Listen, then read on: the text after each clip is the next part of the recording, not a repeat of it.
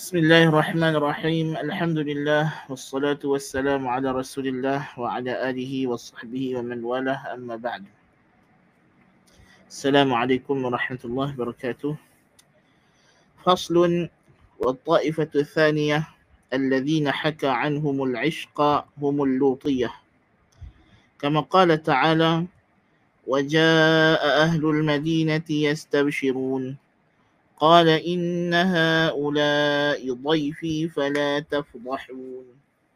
واتقوا الله ولا تخزون. قالوا أولم ننهك عن العالمين. قال هؤلاء بناتي إن كنتم فاعلين. لعمرك إنهم لفي سكرتهم يعمهون.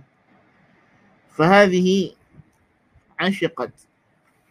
فحكاه سبحانه عن طائفتين عشق كل منهما ما حرم عليه من الصور ولم يبالي بما في عشقه من الضرر. وهذا داء أعيا الأطباء ودواؤه. أعيا الأطباء ودواؤه. وعز عليهم شفاؤه. وهو لعمر الله الداء العضال والسم القتال الذي ما علق بقلب إلا وعز على الورى استنقاذه من إساره. ولا اشتعلت ناره في مهجة إلا وصعب على الخلق تخليصها من ناره. The second category of people who have this form of infatuation are the sodomites. As Allah said, وجاء أهل. وجاء أهل المدينة يستبشرون قال إن هؤلاء ضيفي فلا تفضحون واتقوا الله ولا تخزون قالوا أولم ننهك عن العالمين قال هؤلاء بناتي إن كنتم فاعلين لعمرك إنهم لفي سكرتهم يعمهون And the people of the city came rejoicing. Lut said, Indeed, these are my guests, so do not shame me, and fear Allah, and do not disgrace me. They said, Have we not forbidden you from protecting people? Lut said, They are my daughters, women of the town, if you would be good doers of lawful marriage. By your life, Muhammad sallallahu alaihi wasallam, indeed they were in their intoxication, wandering blindly. All Allah has recounted the story of both parties and their infatuation of forbidden images and their lack of concern for the consequential harms. This infatuation is an illness that the doctors have failed to find a remedy for and have found its cure to be difficult.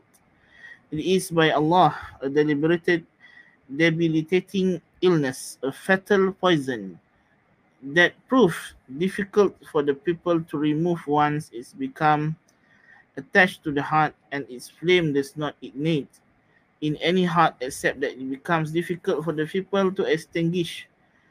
It is of different categories. Walaha aqsam.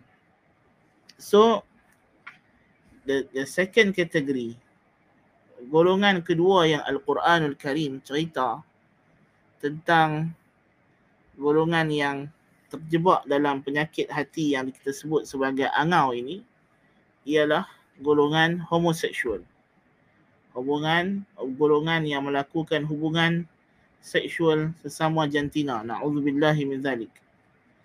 Dan kisah mereka ini dirakamkan dalam Al-Quran menerusi apa yang berlaku terhadap kaum Nabi Allah Lut alaihi salam yang mana mereka adalah golongan manusia pertama yang direkodkan dalam sejarah melakukan amalan yang terkutuk dan terkeji ini.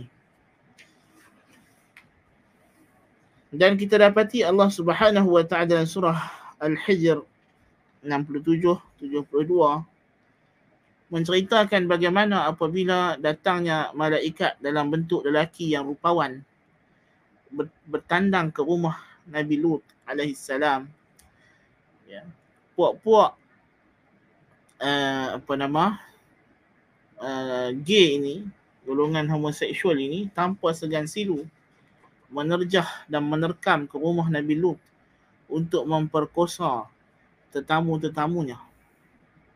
Ya, itu betapa tidak segan silunya mereka untuk melampiaskan syahwat kotor mereka. Ya. Dan Nabi Lut alaihissalam kata, Qala ha'ula'i banati in kuntum fa'ilin. Nabi Lut kata, hampa ni dah tak ada akal. Aku ada anak perempuan cantik-cantik. Ya. Hampa tak pernah mai terjah rumah aku kerana nakkan anak perempuan aku. Tapi tiba-tiba mai jantan, mai yang sejantina dengan hampa, ha? Hak nampak good looking, hampa mai terjah macam ini.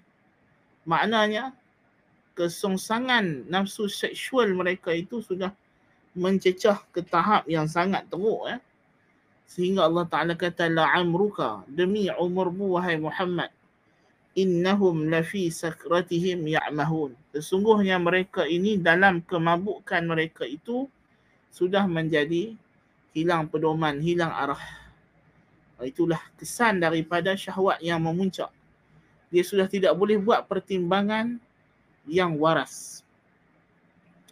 Jadi Allah Subhanahu wa taala menceritakan kepada kita dua golongan ini yang terjebak ke dalam penyakit angau suka bernafsu kepada benda yang tak sepatutnya. Ya, kalau tadi sebelumnya kita cerita pasal isteri Al-Aziz yang berkenan dekat Nabi Yusuf alaihi salam sedangkan dia isteri orang. Ya, dia tak sepatutnya dia uh, memuaskan nafsu seksualnya dengan lelaki lain kecuali suaminya. Itu dilarang oleh syarak untuk dia mencari lelaki lain untuk memenuhi keinginan syahwat seksual dengan cara zina ini adalah haram ya. Haram yang lebih besar lagi ya. Kerana dia sudah bersuami. Yang kedua ini lebih teruk lagi ya. Syahwat mereka kepada sesama sesama jantina dan penyakit ini seperti mana kata Ibn Qayyim rahimahullah ini penyakit yang para doktor ya tidak ada rawatannya, tidak ada ubatnya. Ya itulah betul. Ya sebab itu dia tidak ada ubat. Kerana penyakit macam ni dia bukan boleh diberi ubat kemudian sembuh sebab itulah setelah sekian lama orang barat mengkaji tentang LGBT ini mereka dapati LGBT ni dah tak boleh dirawat dan sebagainya. Walaupun mula-mula orang barat kata LGBT ni adalah satu bentuk psychological disorder atau penyakit psikiatri, penyakit jiwa dan sebagainya. Tapi orang barat bila mereka merawat penyakit psikologi, mereka tak mela- tak merawat psikologi. Itu yang pelik itu. Orang bila kita kata sakit psikologi, apa yang sakit? Badan ke? Roh. Ha, kan? Orang barat bila pergi dekat orang yang psikologis barat, bila dia rawat penyakit psikologi, dia bagi ubat. Ya. Semata-mata ubat. Ubat tu penting pasal bila kita uh, sakit psikologi lama kelamaan akan ada kesan pada tubuh badan of course tapi itu adalah simptom ya bukannya penyakit itu sendiri apa yang kita nampak pada kesan fizikal dalam otak dan sebagainya daripada tekanan perasaan dan sebagainya itu adalah simptom dan kesan bukannya penyakit itu sendiri ya jadi macam kita kata orang kena COVID-19 nasallallahu al-afiyah. Dia batuk. Ha? Doktor bagi makan ubat batuk. Adakah batuk tu simptom? Ya, bukan bukan kuman COVID itu sendiri yang kalau kita makan ubat batuk sampai bergeleng-geleng pun tidak jadi. Makan ubat sesemua tak jadi. Ya. Jadi depa tak dapat rawatan itu a'yal atibba'u dawa'u atibba'a a'yal atibba'a dawa'u wa azza alaihim shifa'u dan memang payahlah tak boleh nak menyembuhkan penyakit ini sebab itulah akhir sekali orang barat ni depa ambil keputusan biarlah ya sebab depa tidak mau melibatkan agama rawatan apa nama psikoterapi rawatan psikospiritual mereka tidak mau buat rawatan psikospiritual ini ya mereka tidak ada rawatan yang sebegini rupa dalam psikologi barat. Ya, berbeza dengan psikologi Islam. Ya. Jadi sebab itu kalau kita nak pergi kepada psikologis dan sebagainya, pastikan psikologis yang kita pergi itu ialah psikologis yang world view-nya adalah world view sebagai seorang Muslim yang bebas daripada khurafat dan juga sekularisme. Ya. Itu kita kena ingat. Kita ni bila kita nak berinteraksi dengan orang-orang yang datang dari pakar-pakar apa pun dalam bidang keduniaan ini, ilmu empirik dan ilmu akli ini, ya, sains, ya, psikologi, ya, especially yang ekonomi, ya, banking ke apa ke, pastikan orang yang kita nak dapat nasihat itu dia suci daripada dua kotoran. Ya, ada dua najis mughalladhah yang melekat pada ilmu keduniaan. Yang pertama khurafat. Khurafat. Ha. Ya. Pastikan kalau kita nak pergi kepada orang agama, ini penyakit orang agama. Dia bebas daripada khurafat. Orang agama dia khurafat banyak. Kalau yang tak betul. Ya. Ini najis yang melekat pada ilmu orang uh, bukanlah ilmu tapi orang agamawan.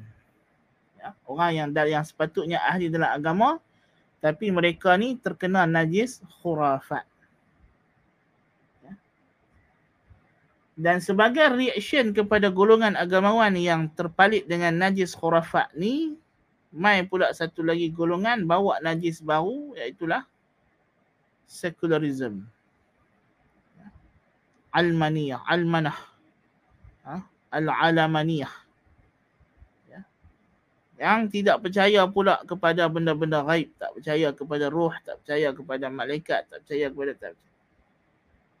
Kalaupun dia percaya, dia kata ilmu, sains, psikologi semua ni dia kata kena bersifat netral. Tidak boleh dipengaruhi oleh sudut pandang agama. Oh, dia kata sains dia adalah uh, value free dia kata. Itu satu pembohongan yang paling besar yang pernah dicakapkan oleh manusia dalam alam ini di antara pembohongan-pembohongan terbesar. Dia berkata science is value free. Itu bohong. Ya? Semua ilmu terikat dengan value orang yang mengkajinya. Bila orang itu orang Islam yang beriman kepada Allah, ahli tauhid, maka semua kajian-kajiannya dalam hal ehwal keduniaan, perubatan, semuanya akan berhubung akan ada integration akan ada integrasi penyatuan penyempurnaan at-takamul ha?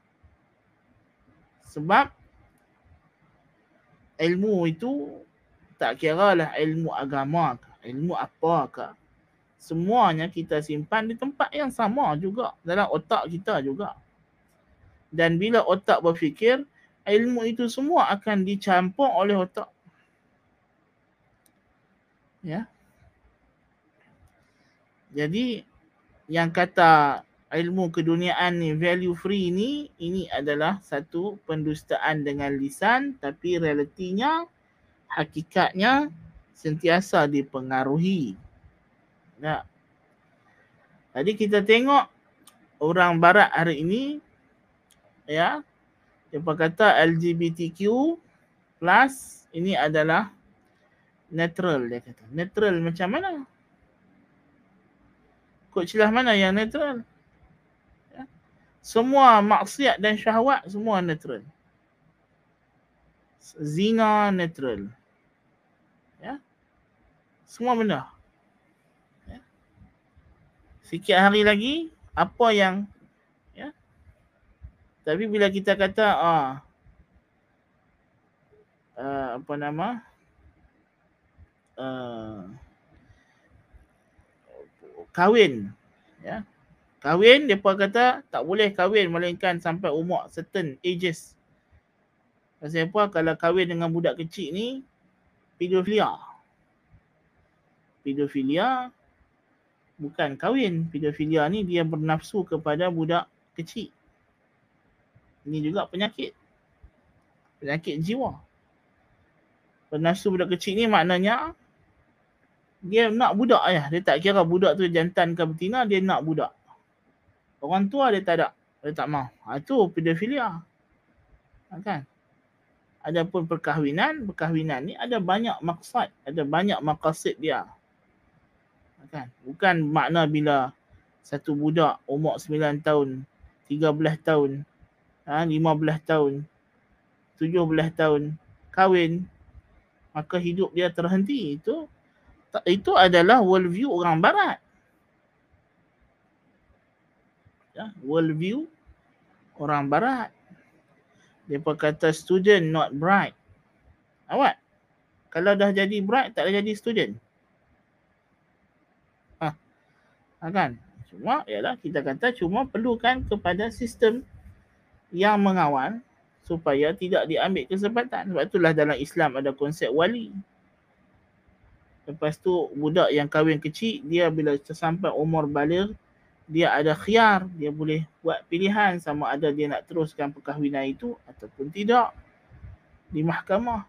Dan macam-macam hukum yang Allah Ta'ala dah bagi dan letak yang kita tak perlu lagi nasihat daripada orang yang tak boleh kenal jantina dia sendiri. Orang barat lah ni. Jantina dia pun dia tak tahu apa dia. Dia manusia ke tak manusia pun dia tak tahu. Ya? Jadi kenapa kita nak kena ikut telunjuk mereka? Tak perlu. Kan?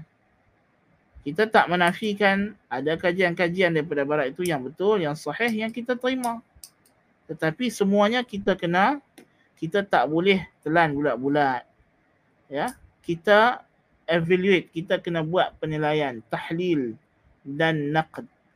Kita kena ada apa nama penapisan. Ya, Itu benda yang penting. Ya. Jadi bagi mereka LGBT ni benda yang netral dia berkata. Tapi perkahwinan tak netral. Ya. Hubungan yang dibina di atas ikatan perkahwinan pun tak mau. Pun tolak. Ya. Golongan feminism yang ekstrim. Feminism ni ada beberapa derajat. Dia ada extreme feminism. Extreme feminism memperjuangkan LGBT. Sebab apa dia memperjuangkan LGBT? Orang duk faham feminism ni dia bela hak perempuan. Salah. Feminism ni adalah satu mazhab falsafah yang melihat perlu ada kesamarataan jantina, gender. Maksudnya tak perlu kita nak beza-bezakan. Maknanya kalau orang lelaki boleh memuaskan syahwat wanita dengan perka- dengan hubungan seksual lelaki dan perempuan, maka kita juga kena percaya bahawa lelaki dengan lelaki dan perempuan dan perempuan juga ada hak yang sama rata untuk mendapat kepuasan seksual daripada pasangan yang sama jantina. Jantina jangan kita ambil kira. Jadi sebab itulah feminisme ni telah menjadi satu uh, kita kata kaki kepada gerakan LGBTQ+. Nauzubillah min zalik. Jadi kenapa? Kerana hakikatnya mereka mencari penawar yang salah. Penawar itu bukan ada pada kajian yang bersifat empirik yang zahir semata-mata. Ya, bila mereka tidak percaya kepada spirit, tak percaya kepada ruh, maka sukarlah mereka nak merawat penyakit yang hakikatnya adalah penyakit rohani. Amrad ruhaniyah, nafsaniyah, bukannya amrad jasmaniyah, badaniyah. Ya. So, ada penyakit, penyakit badan rawatannya pada tubuh badan. Penyakit rohani rawatannya pada ruh lah. Uh, jadi Ibn Qayyim kata wa azza alaihim shifa'uh. Sebab itulah dia adalah wa huwa la'amrullahi demi Allah kata Ibn Qayyim ini adalah ad-da'ul udal penyakit yang sangat rumit ya.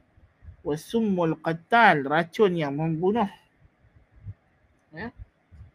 Jadi inilah penyakit angau ini penyakit apa nama kesongsongan kesongsangan nafsu. Kesongsangan nafsu ni yang kita maksudkan ialah nafsu yang disalurkan dengan bukan jalan syar'i. Termasuklah dalam konsep kita ni adalah uh, zina, zina mahram, zina lelaki orang berzina, bini orang berzina.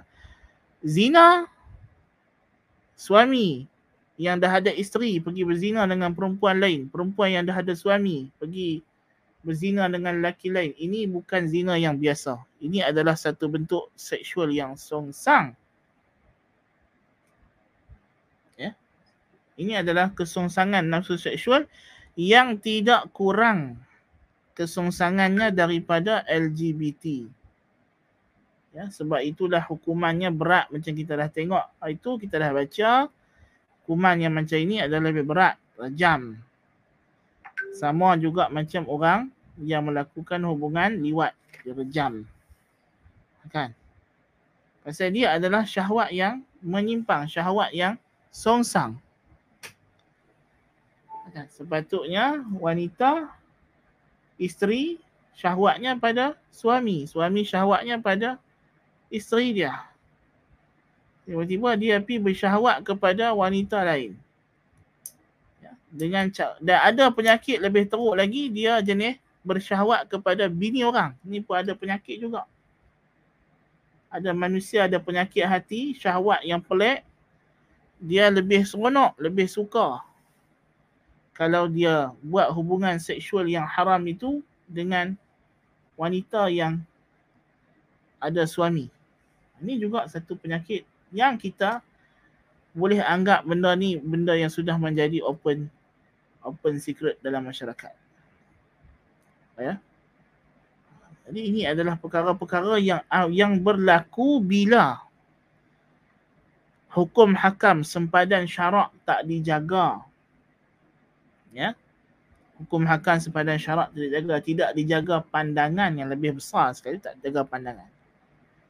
Dan orang barat, orang kapiak barat antara kehinaan dan kenistaan mereka ialah mereka mempropaganda dan menyebarkan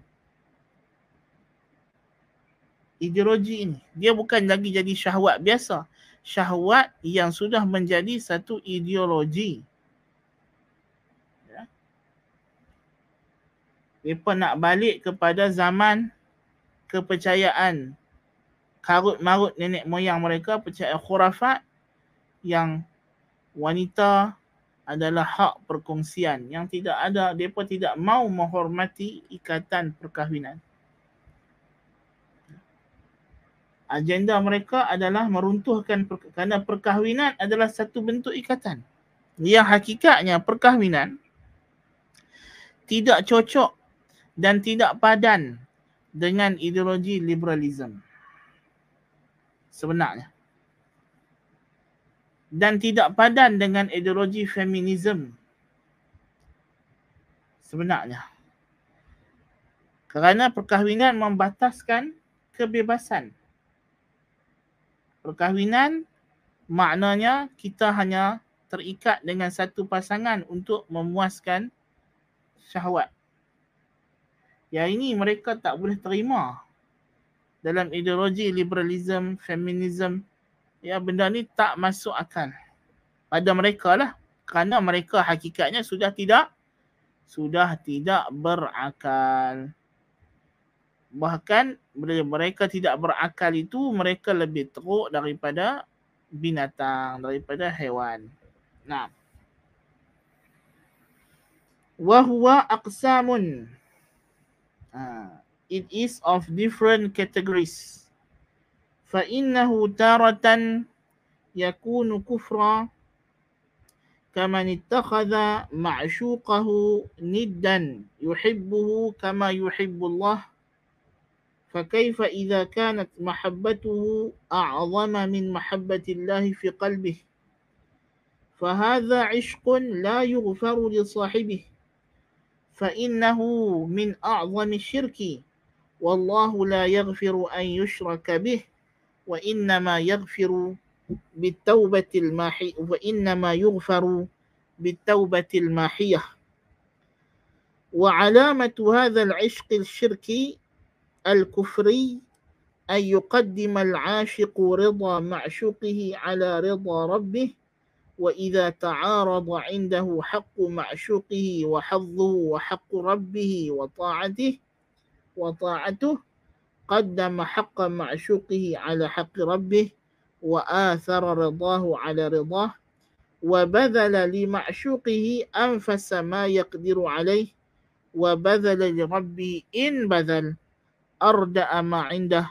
واستفرغ وسعه في مرضاة معشوقه وطاعته وتقرب إليه وجعل لربه إن أطاعه الفضلة التي تفضل عن معشوقه من ساعاته. Dia at times it could reach a level of unbelief syirk al-kufr. Kadang-kadang syirik ini apa nama angau ini boleh sampai ke tahap syirik akbar iaitulah such in the case of someone who takes the one they are infatuated with as a partner besides Allah loving them as equal to loving Allah Subhanahu wa taala.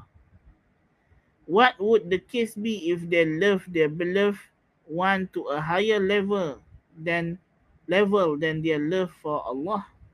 This is a form of infatuation that is not forgiven as it is from the most severe forms of shirk and Allah does not forgive that partners be associated with him unless the person makes repentance, taubat nasuha during their lifetime.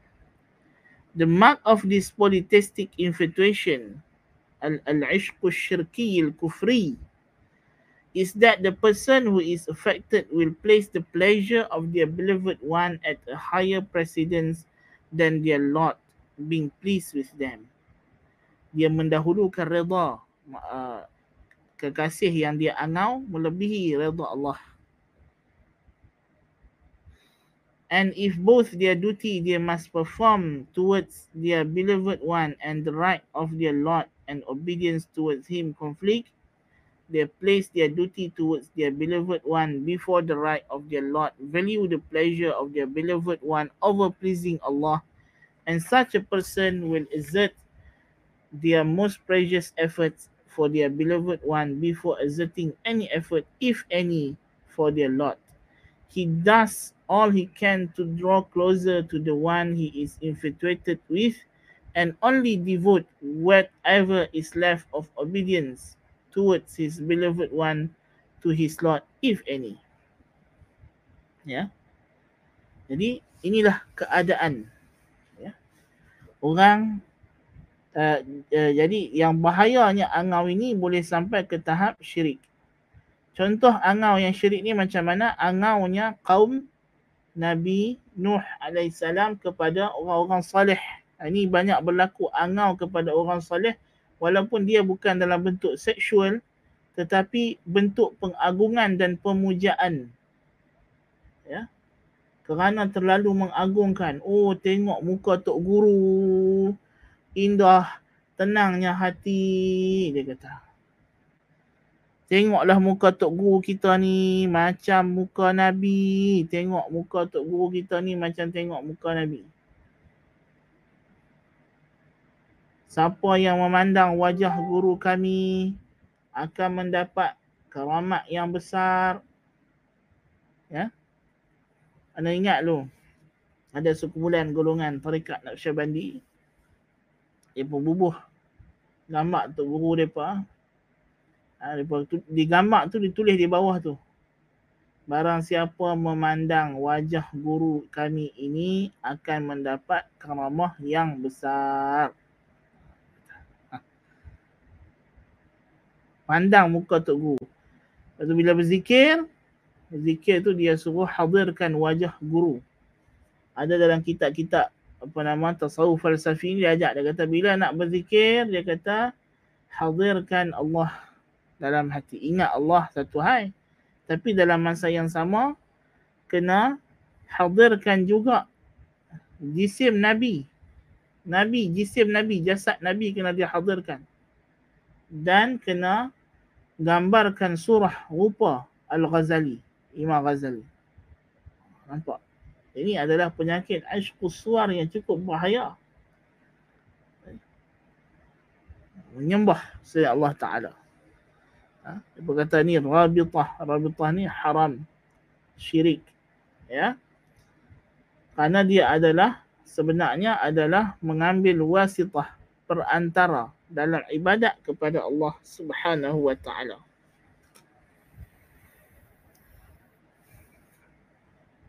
Dan ini juga berlaku dalam golongan yang terjebak dalam angau yang bentuk seksual ini. Berlaku sehingga ke tahap apa yang kita dapat lihat hari ini ke tahap mereka hendak menghalalkannya, hendak menormalisasikannya. Kan kalau di Twitter tu sampai hari ni dia ada kempen campur LGBT. Semua budak-budak muda. So siapa yang join kempen tu dia akan letak dekat dia punya nama dia dekat uh, Twitter account itu di hujung tu dia buatlah campur LGBT. Yang apa bila kita tengok tengok gambar pakai tudung kalau yang perempuan kan uh, depa ni mungkin tidak mengamalkan cara hidup LGBT tapi depa bagi mereka tidak boleh kita ada rasa tak senang, tak suka dengan golongan LGBT ini adalah gerakan untuk menormalisasikan benda yang abnormal. Ini bahaya. Kita sudah mula diserapkan dengan pemikiran bahawa sesuatu yang tidak normal itu boleh dinormalkan. Seolah-olah kita tidak ada lagi kebenaran yang mutlak. Tidak ada lagi the objective truth. Ini adalah perkara yang kita kena hati-hati especially dalam fasa yang telah kita lalui sebelum ini fasa pandemik itu. Kan? Sehingga kan hari ini bila dibuat SOP apa SOP ditarik balik. Apa nama dia kata boleh merapatkan soft. Merapatkan soft tu pun dah jadi keliru dah makna dia keluar kata boleh rapatkan saf tapi bila kita pergi masjid tengok-tengok yang dirapatkan ialah hujung sejadah yang mana satu sebenarnya kan adakah kerana dah lama sangat tak ulang kaji kitab gambarnya kan hak yang buat nak duk jaga masjid ni pun dah dah babuk dah kot depa punya hukum fiqah, ilmu fiqah depa dah berabuk gamaknya. Ya, hukum fiqah solat jemaah depa dah berabuk. Tak tak tak tak, tak gabuih ya. Ha, patutnya sebelum depa nak buat nak keluarkan SOP baru tu gabuih dah dulu. Kan? Jadi kenyataan tu mengelirukan. Kenyataan terang-terang tulis tanpa penjarakan fizikal dalam kurungan bahasa Inggeris no physical distancing. Itu itu dia punya kenyataan resmi. Tetapi bila main praktikal sama ada kenyataan tu betul tapi uh, orang yang tak faham sebab jadi keliru bila disuruh bawa sejadah. Kan? Bila disuruh bawa sejadah maka orang jadi keliru mungkin ya, mungkin juga orang keliru ya. sebab orang fikir macam mana nak nak rapatkan nak rapatkan solat kalau kita kena solat di atas sejadah yang bersaiz standard kalau dia kata bawa sejadah kecil lapik dahi saja itu mungkin kita boleh bayang boleh rapat saf ya tapi kalau dah kena duduk atas sejadah yang besar tu memanglah takkan berlaku lah rapatkan saf. Kan? Sedangkan yang ini diperoleh sebelum fasa endemik, sebelum peralihan, belum fasa endemik lagi kita ni. Tapi peralihan, sebelum peralihan fasa endemik lagi, boleh sudah amalkan, rapatkan sejadah ni. Dan sekarang dia boleh, dia memang rapat, buat anda rasa dia memang rapatkan saf. Bahkan dia boleh sebelum ni pun dah boleh rapatkan saf bagi orang yang datang uh, yang yang satu rumah atau yang datang sekali. Ya. Tapi nampaknya ada tempat-tempat lain masih lagi keliru. Ya. Keliru identiti. Pasal apa? Pasal itu padahal bukanlah lama sangat kita kita semayang berjemaah rapatkan sah ni dah berkurun-kurun dah. Kan? Baru dua tahun saja yang kita tak rapatkan sah ni. Kan? Tu pun jadi keliru. Ha. Kadang-kadang takut-takut tu ada. Memang orang takut-takut lagi kan saya penyakit apa nama kes juga masih tinggi. Tak nafi tapi kalau kita dah ambil semua precaution yang ada pakai pelitup muka apa hand sanitizer apa semua ya tawakal ala Allah lah. Sebab al-darurat tuqaddaru biqadariha. Kan darurat itu dikadarkan sekadarnya sahaja. Ha. Jadi ni antara perkara eh, balik pada cerita kita tadi, nak habak kata orang kapiak ni dia memang berusaha nak menanamkan dalam pemikiran kita, dalam ideologi kita, ya kononnya tidak ada apa nama absolute truth, kebenaran mutlak. Semua benda boleh berubah semua hukum boleh berubah ya, mengikut perubahan masa dan tempat. Termasuklah agama, termasuklah isu-isu yang prinsipal dalam agama. Kita dah baca banyak kali dah sebelum ni.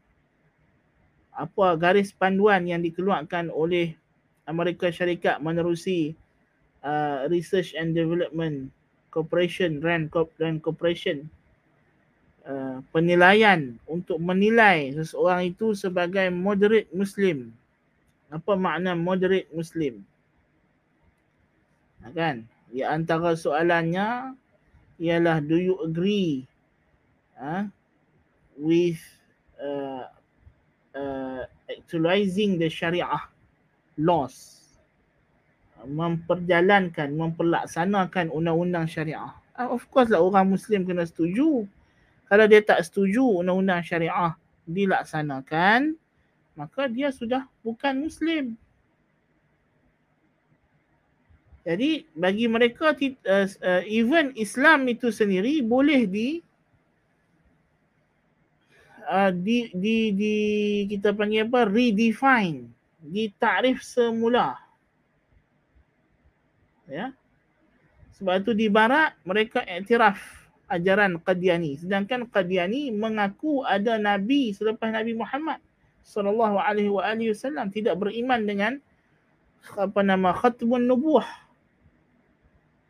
yang menjadi fundamental asasi yang merupakan makna asyhadu an la ilaha illallah wa asyhadu anna muhammadan abduhu wa rasuluh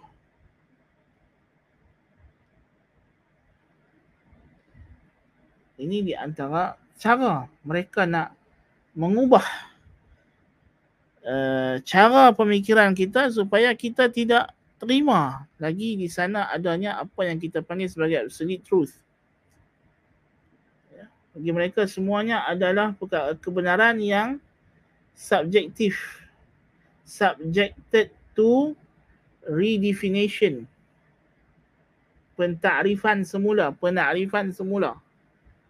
Ha, supaya dia boleh disesuaikan dengan situasi masa dan tempat. Kerana di sisi pahaman secularism, seculum, dia tidak ada kebenaran yang merentasi masa dan tempat.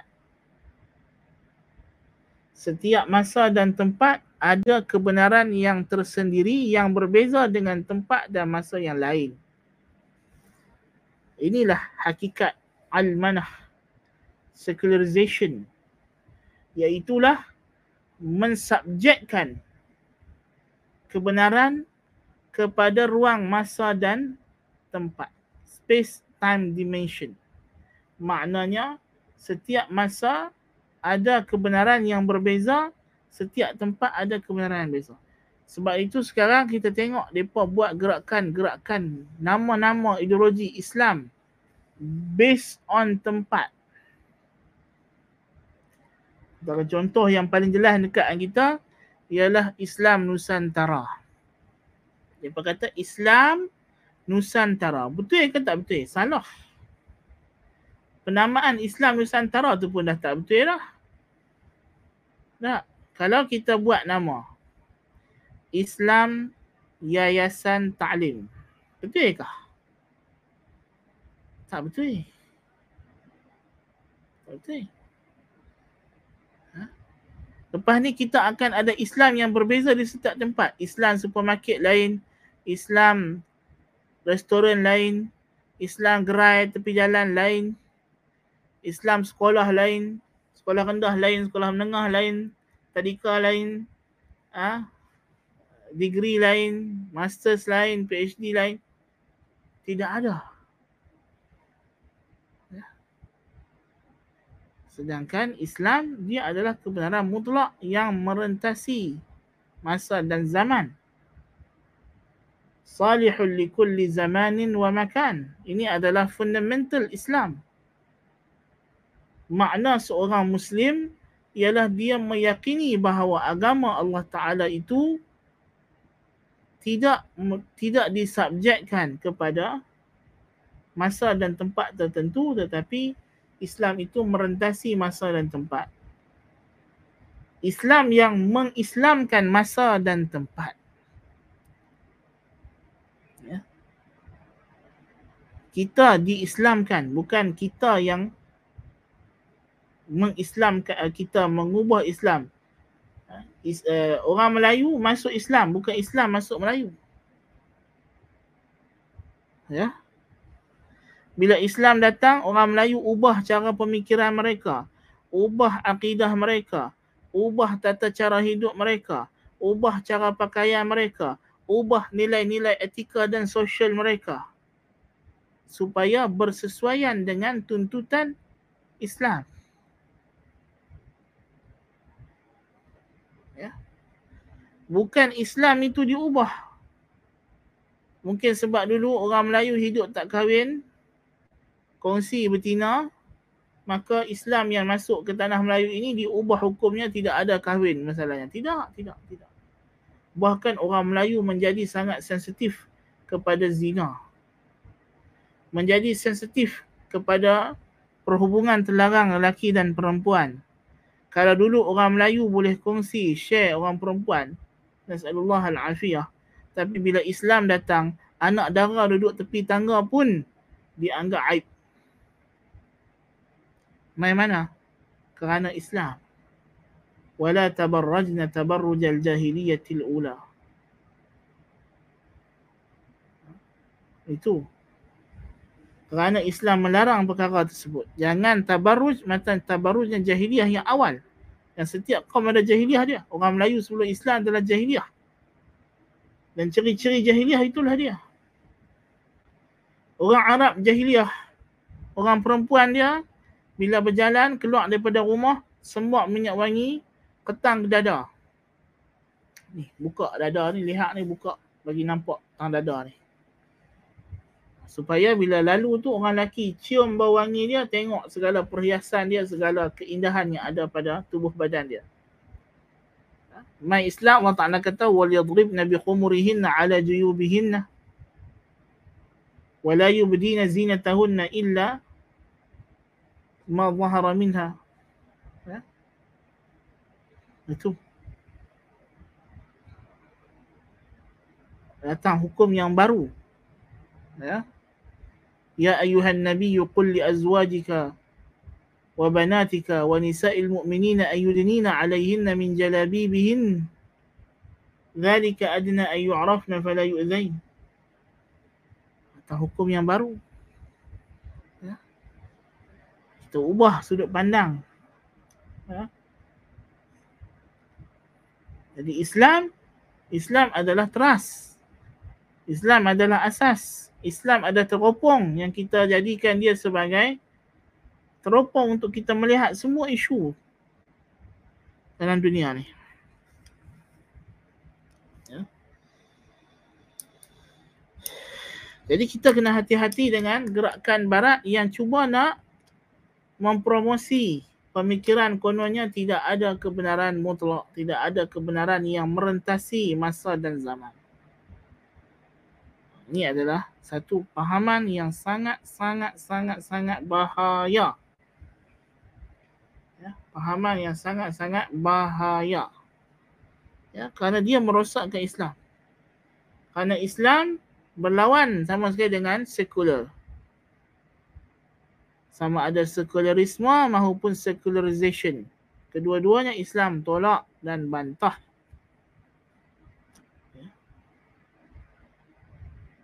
kalau ada orang kata kita nak buat sekular Islam tak mungkin. Itu karut macam orang kata liberal Islam. Islam liberal. Ini mengarut. Islam maknanya submission, total submission to God, to Allah Subhanahu wa taala by obeying to all his commandments and abstaining from all his forbiddance tak? Kita melakukan, melaksanakan segala suruhan dan menjauhi segala larangan. Ini adalah satu bentuk pengawalan. Ya. Yang ini kita menyerahkan diri kita kepada kawalan Allah. We submitting ourselves to the divine control. So we submit ourselves to be controlled by the divine laws. That's what a Muslim means. To be a Muslim means. Yeah. We are giving ourselves. We are apprehending ourselves to the divine laws. We are declaring that we are not just only obeying to Allah subhanahu wa ta'ala but we are declaring the fact that we actually are the servant of Allah subhanahu wa ta'ala. Itu kita nak mengakui kita ni adalah servant, hamba, abdun. Sebab itu kata Asy-Syatibi rahimahullah, tujuan Allah Taala turunkan syariah ni apa? Liyakunu ibadan lillahi ikhtiyaran ba'da an kanu ibadan lahu itirara. Untuk mereka menjadi hamba Allah dengan mereka punya pilihan by their own volition. As the matter of fact, seperti mana hakikatnya mereka juga adalah hamba Allah secara ciptaan. Ya, kerana mereka adalah ciptaan Allah. Kata kita dah ulang-ulang pagi petang Allahumma anta rabbi la ilaha illa anta khalaqtani ya Allah ya Tuhanku engkaulah penjaga pemelihara penciptaku. Engkau yang menciptakan aku. Wa ana abduka wa ana ala ahdika wa wa'dika mastata'tu. Maka oleh demikian itu aku adalah hambamu dan aku sentiasa terikat dengan perjanjian denganmu ha? and I am your servant. Wa ana abduka. Wa ala ahdika. Kita mengaku we declare ourselves that we are duty bound kepada undang-undang Allah Subhanahu wa taala. Ala ahdika. And and I am uh, always in covenant with you. Ya. dan sentiasa dalam perjanjian. Dan sentiasa ada ada kontrak dengan Allah Subhanahu wa taala menjadi hamba-Nya. Wa wa'dika mastata'tu. Sekadar sehabis mampu upayaku. Ya itu apa nama sayyidul istighfar. Dimulakan dengan itu pagi dan petang kita mengakui hakikat itu hakikat inilah hakikat seorang muslim jadi macam mana tiba-tiba Muslim, tiba-tiba Muslim liberal. Liberal tak boleh jadi Muslim. Ya, liberal dengan makna falsafah dia lah.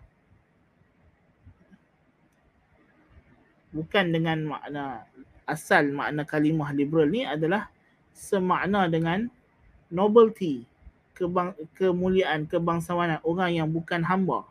Orang yang merdeka, al-hur, masyarakat barat tu depa ada orang merdeka, orang hamba macam masyarakat yang lain. So liberal maknanya dia bukan orang hamba. Itu saja. Tapi kemudiannya itu hamba kepada manusia. Tetapi sekarang ni orang liberal di barat, fahaman liberal ialah membebaskan diri daripada perhambaan kepada Tuhan. Dalam konsep secularization, Ah, itulah dia.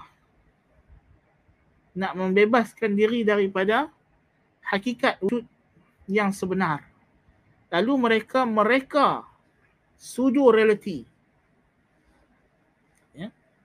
Kononnya reality itu subjective, subjected to certain places, certain times, certain periods. Every certain period have its own reality have its own truth. So truth now, according to them, are space-time dimension bounded. Ini salah. Atau kita kata absolute truth ialah truth that prevail upon time and space dimension. Maksudnya dia adalah kebenaran yang merentas yang mengatasi zaman dan masa. Itu baru kebenaran. Itu baru hakikat yang mutlak. Ya. Dan orang barat tidak mahu mengakui perkara inilah. Itu yang datang gerakan LGBTQ plus ini. Yang menjadi tajuk utama kitab kita ini. Kan? Ha. Naam.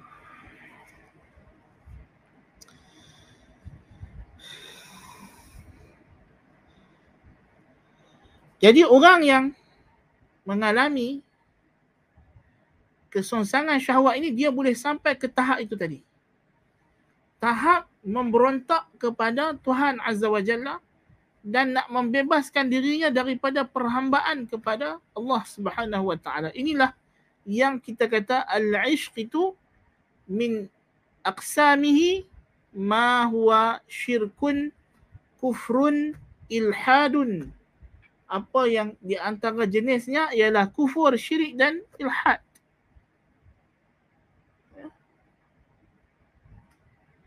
Kerana nak ikutkan sangat syahwat itu sampai dia menafikan kebenaran mutlak, menafikan hakikat realiti yang sebenar bahawa manusia lelaki diciptakan untuk perempuan.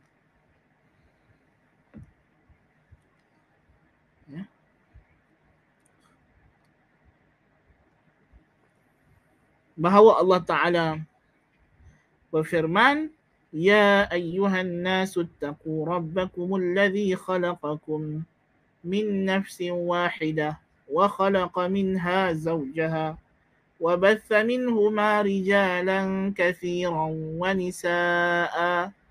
واتقوا الله الذي تساءلون به والأرحام.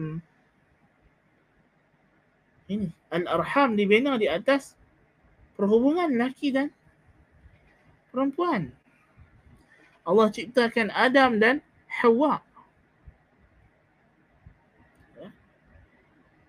Dan Adam dan Hawa itu pula untuk Uh, lelaki dan perempuan itu anak-anak Adam dan banatul Hawa ya.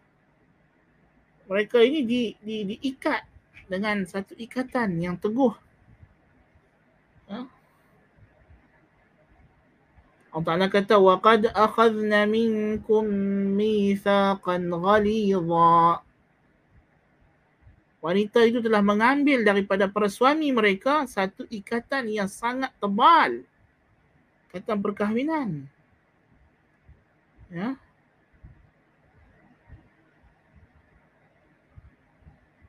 Kita uh, ikatan bukan ikatan yang suci, sacred. Dia bukan sesuatu yang boleh dipermudahkan, diremehkan. Bersuka hati. Tapi hari ini orang barat nak nak menghapuskan benda inilah perkara yang manusia sejak berkurun-kurun lamanya telah bersetuju, telah bersepakat bahawa satu perhubungan antara makhluk dengan makhluk yang lain yang dianggap suci, sacred, yang sakral ialah perkahwinan. Sakral dari sudut, dari sudut kita mengikat hubungan ini dengan kitabullah. Ya. Dalam Islam, ya. Dan banyak lagi perhubungan-perhubungan yang dianggap suci itulah kata persaudaraan atas nama agama innamal mu'minuna ikhwah. Itu juga satu lagi bentuk. Ini juga mereka nak buang. So, apa saja yang merupakan absolute truth gerakan orang kafir barat hari ni nak buang benda tu daripada daripada kita dan mereka membawa pelbagai khurafat untuk menyokong ajaran songsang mereka. Ya? Khurafat bukannya betul pun sudut sains. Sudut sains ni khurafat lah. Tetapi mereka tayangkan kepada kita, mereka persembahkan kepada kita seolah macam dia adalah sesuatu yang sains. Konon-kononnya sains telah membuktikan. Konon-kononnya sains telah menyatakan sangat tidak betul. Sains yang mereka bawa itu adalah sains yang dibina di atas world view mereka. Sains yang berpijak kepada nilai-nilai songsang yang mereka telah bawa.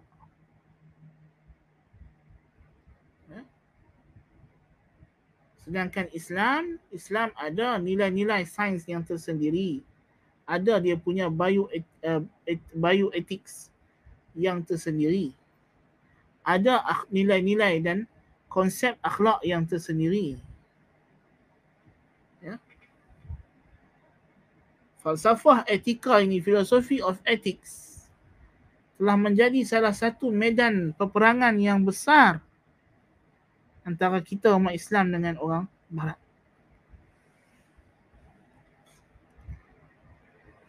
Mereka nak bebaskan etika daripada panduan Tuhan. Mereka kata kita boleh boleh buat akhlak. Ya. Berdasarkan kajian-kajian neutral. Bohong. Satu kebohongan sekarang kita tengok di barat bagaimana mereka masuk ke dalam krisis ethical crisis. Krisis etika. Mereka tak tahu apa yang betul, apa yang tak betul, apa yang boleh dibuat, apa yang tak dibuat. dan benda itu disebarkan, dipropagandakan menerusi filem-filem, kartun-kartun, ya. novel, ya. penceritaan pencer- bawa falsafah yang begitu begitu besar. Ya.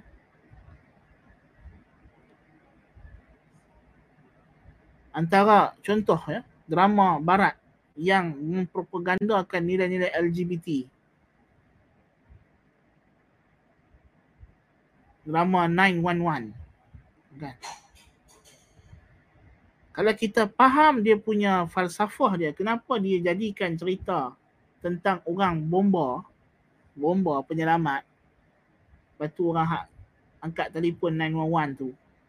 Kan? Polis hak tolong orang doktor hak kerja di hospital kenapa drama yang macam ini dijadikan sebagai medium untuk menyebarkan LGBTQ+. Sebab macam biasalah bagi mereka yang penting ialah kita buat benda baik tolong orang. Human, human, humanism.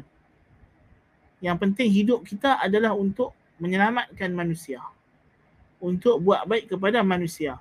Tanpa terikat kepada sebarang nilai, etika, akhlak. Itu semua benda belakang. Kebaikan hanya diukur kalau satu orang itu baik kepada manusia lain. Semuanya adalah human centric dalam satu sudut walaupun mereka tak percaya dalam satu sudut lain. Lebih teruk lagi dia sebenarnya adalah world centric. Ini mereka tidak ada sudut pandang yang lepas daripada alam alam zahir, alam syahadah. Mereka tidak ada istilah alam ghaib. So, tolong orang, bantu orang semuanya adalah nilainya adalah diukur etikanya itu pada secara empirik. Sejauh mana manfaat fizikal. Ya. Kalau benda tu memberi manfaat fizikal, ya itu adalah baik. Kalau tak ada manfaat fizikal, tak baik. Kerana mereka tidak beriman dengan manfaat manfaat gaib. Itu. Kita kata banyak sekarang ni. even cerita kanak-kanak di di diulang semula kalau kita kalau dulu kita kecil kita tengok kartun-kartun Disney uh, cerita dongeng semuanya berakhir dengan perkahwinan Snow White kahwin Cinderella kahwin huh? tapi bila di di di, di, di disusun balik cerita Cinderella itu dia tak kahwin kan uh, sebaliknya Uh, putra raja itu pula yang tinggalkan istana dan bagi adik perempuan dia jadi raja. Itu semua cubaan untuk memasukkan pemikiran yang begitu kepada kanak-kanak. Daripada usia yang awal. Tapi berapa ramai orang yang sedap hakikat tersebut. Ya. Ini tidak ada benda yang datang daripada barat yang kita boleh telan bulat-bulat. Walaupun cerita kartun. Walaupun komik. Ya. Semuanya mesti melalui proses evolution. Penilaian. Kan? Kita kena tapih. Kena semak. Adakah sesuai dengan Islamic worldview sudut pandang Islam terhadap dunia ini yang mana dunia Islam bukan dunia sahaja kita ada al-akhirah. Kan sebab tu Allah Taala celak orang kafir dengan Allah Taala kata ya'lamuna zahiran min al-hayatid dunya. Mereka hanya tahu yang zahir daripada kehidupan dunia. Akhirat akhirat mereka leka lalai. Mereka tak tak ambil tahu tak ambil kisah Inilah secularism. Jangan kata Allah Ta'ala tak cerita pasal secularism. Allah Ta'ala cerita daripada awal lagi. Orang Yahudi, agama mereka. Walaupun mereka percaya kepada Tuhan dan sebagainya. Tapi dalam itu ada tampak-tampak secularism. Ada Yahudi yang tak percaya hari kiamat, hari akhirat. Ada Yahudi yang percaya bahawa apokalips kiamat itu adalah dalam dunia yang ada sekarang ini saja. Tidak berubah. Sedangkan Allah Ta'ala kata yauma tubaddalu al-ardu ghayra al-ardi was samawat wa barazu lillahi al-wahid al-qahhar. Langit akan ditukar, bumi akan ditukar. Ya. Itu itu hakikat. Ya.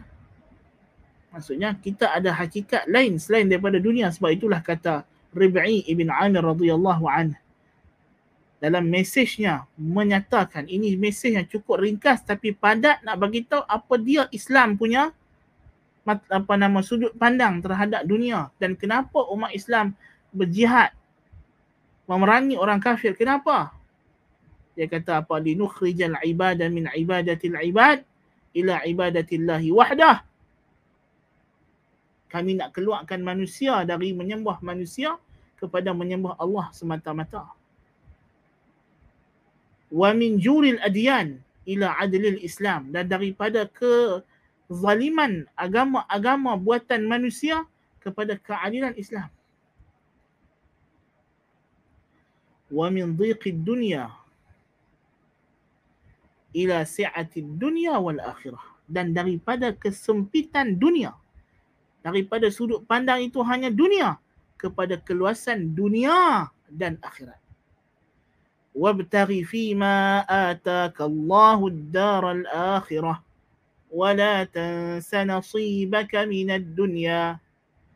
ومنهم من يقول ربنا آتنا في الدنيا حسنة وفي الآخرة حسنة وقنا عذاب النار. إني orang مؤمن Sebelum tu Allah Ta'ala kata وَمِنَ النَّاسِ مَنْ يَقُولُ رَبَّنَا آتِنَا فِي الدُّنْيَا ma lahu fil akhirati min khalaq. ومنهم من يقول ربنا آتنا في الدنيا حسنة وفي الآخرة حسنة وقنا عذاب النار أولئك لهم نصيب مما كسبوا والله سريع الحساب Itu. Itulah yang kita kena faham. Kita cerita pasal LGBT ni, dia isu yang lebih luas daripada sekadar syahwat. Dia adalah syahwat yang telah dijadikan satu ideologi. Syahwat yang sudah dijadikan pegangan akidah. Na'udzubillah min zalik sehingga men- mencapai tahap kesyirikan, kekufuran, syirkun akbar. Dia sudah jadi millah agama baru, agama lain yang berlawanan dengan Islam.